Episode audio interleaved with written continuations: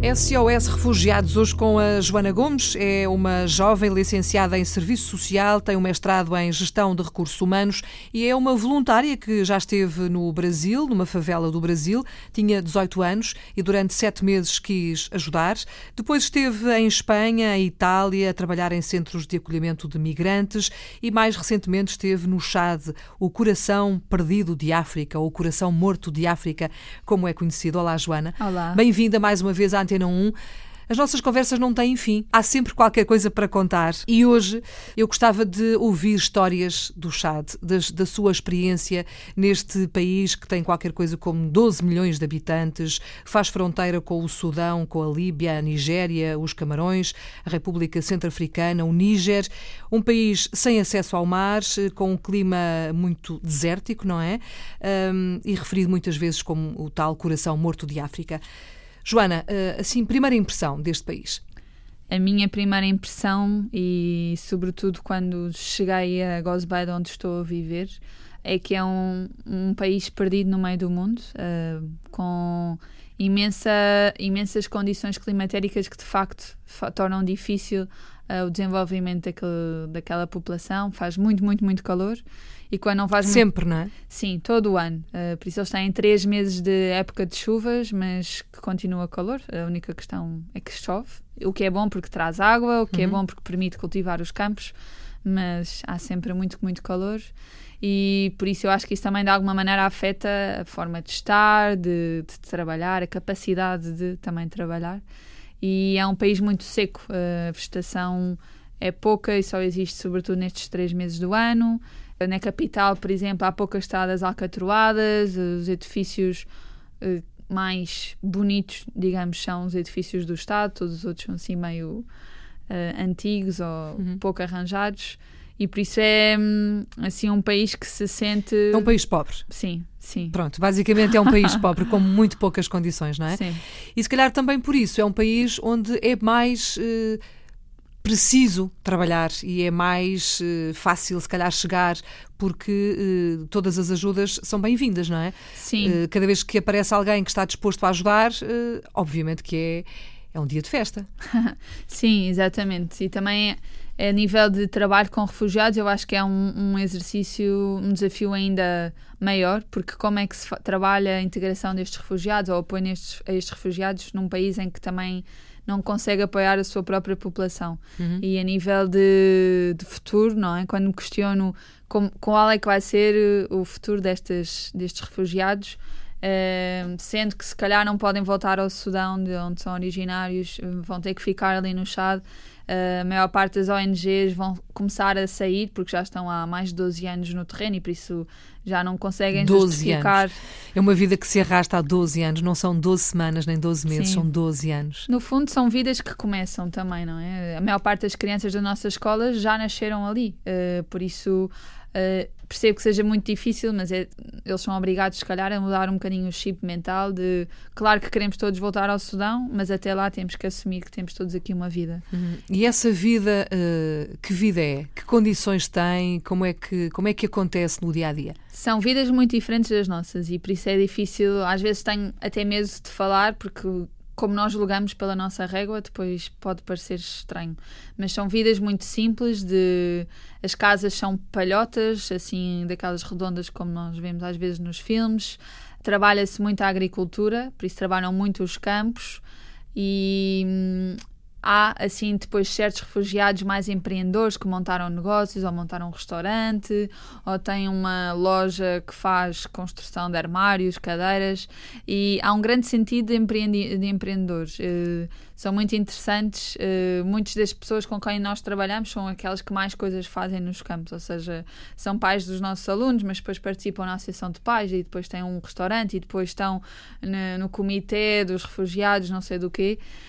Um, e são pessoas muito interessantes que, claro que estão em situação de refugiado no Chad, mas hum. que eh, utilizam o seu tempo de uma forma construtiva. Esses, e são campos de refugiados, podemos chamar-lhes assim? Ou são, uh, cada família tem a sua tenda ou casa? Ou... Cada família, aquilo eram terras do sultão, de, do sultão de Goz Beïda, por exemplo, que concedeu aquelas terras às Nações Unidas para que... Uh, a, deixasse os refugiados lá estar. E por isso cada família...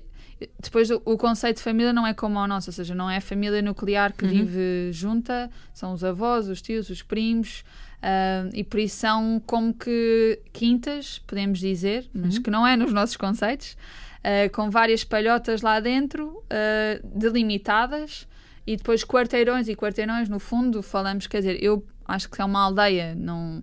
O termo que se usa é o campo de refugiados, mas aquilo é uma aldeia como a aldeia onde eu vivo, ao Goz Beïda. Portanto, uhum. são a cinco minutos de carro e, e são exatamente iguais. Quando pensamos em campos de refugiados, pensamos em gente amontoada, sem condições, não é? Portanto, pensamos assim num espaço amplo, grande, Sim. com toda a gente ali, e não é bem isso, não é?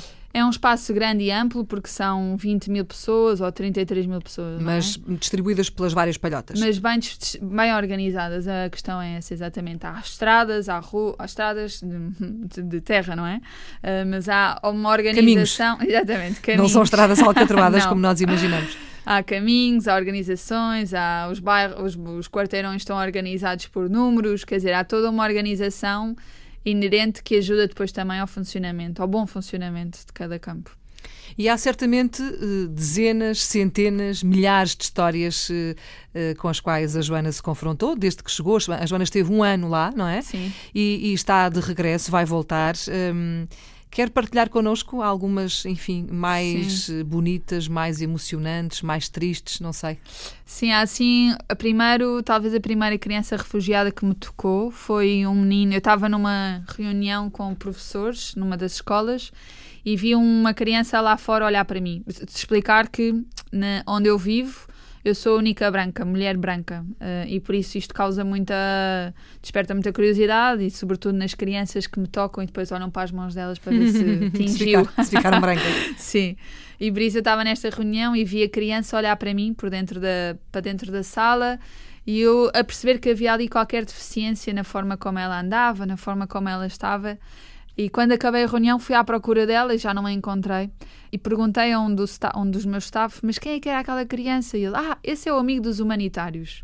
Então depois mais tarde percebi porquê, porque de facto onde há humanitários ele está lá, e depois descobri que de facto é um problema, um problema uma deficiência, um, está sempre descalço, não fala muito bem, mas sorri. E, e foi a, a primeira criança que me tocou sem medo e sem olhar para a mão dela depois. Uhum. E, e por isso sempre que o vejo agora uh, alegra-se o coração, porque... Um, e, e está lá, não é? Continua e lá. E continua lá, e há de continuar lá enquanto os pais estiverem lá. E esta foi assim a primeira história que me tocou mais, uh, que me sensibilizou mais.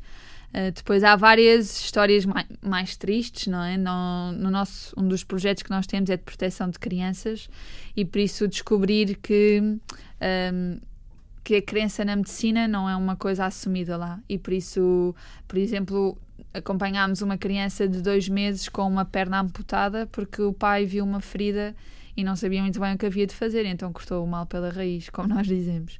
E, e estas são assim as histórias que mais me tocam e revoltam, porque é ver, quer dizer, a medicina que nós hoje em dia sabemos que faz tantos milagres, e há coisas tão certas que nem sequer são milagres, são... ciência, e que ali é tudo posto em causa, é tudo questionado, e que por vezes vemos vidas a serem perdidas por coisas tão simples quanto pôr creme ou levar ao médico uhum. ou apanhar uma injeção. Um... E há essas condições, há hospitais, há centros de saúde, como falou já, há, há formas de, de resolver isso? Sim, há uma O N G especialista na, em saúde que tem um, um centro de saúde no campo, que é bastante bom, é melhor até do que o hospital da vila onde eu vivo. Uh, claro que não tem as condições dos nossos centros de saúde. Eu entrei lá e achei que se não estivesse doente iria sair de lá doente. Mas faz Mas é o uma que ajuda, pode. Não é? Faz o que hum. pode, sim. Bom, são todas estas experiências que uh, juntas fazem uh, uma vida mais rica, obviamente. E é também por isso que a Joana esteve um ano no Chad e está de regresso para mais um ano, não é, Joana? Sim. Já ouvimos aqui a uh, semana passada contar esta história e quisemos voltar com a Joana porque há sempre mais histórias para contar. Agora, o que é que, o que, é que se segue? Qual é o, o trabalho que se segue? É a continuação daquilo que foi feito o ano passado ou há mais algum desafio? Não, é exatamente a mesma continuação, por isso continuar nos vários projetos uh, com esta missão de começar a passar a gestão das escolas para as próprias escolas, por isso o J R S no Chade não há de continuar por muito mais anos e por isso a nossa preocupação é conseguir dar às escolas a capacidade para serem autossuficientes. E por isso o desafio este pessoal, se calhar também, é de conseguir uh, integrar os diretores das escolas e todos os comitês de gestão naquilo que é a nossa programação J R S para que seja cada vez mais deles e menos nossa. E esse é o meu desafio pessoal e depois tudo o resto é continuar e fazer ainda melhor. Portanto, uh, o próximo ano, este ano dois mil e dezoito, há de ser outra vez no Chave, uhum. e depois daqui a um ano logo se vê, não é? Exatamente. É mais ou menos isso. A Sim. Joana irá para onde a mandarem, para onde Sim. mais ninguém quiser ir. Gostava muito de experimentar uh, um terreno mais de emergência, por isso no Chave os refugiados já lá estão há doze anos, é uma situação mais de desenvolvimento, e eu gostava muito de experimentar um país ou uma realidade onde os refugiados estivessem a chegar, ou uma realidade de guerra, uh, assim um bocadinho, um, um, uma escala um bocadinho acima. Mas, sobretudo, com este sentimento de missão e de serviço. Por isso, onde for preciso, eu vou. Muito bem, Joana. Obrigada mais uma obrigada. vez por ter vindo à Antena um. Continuação de bom trabalho. Obrigada.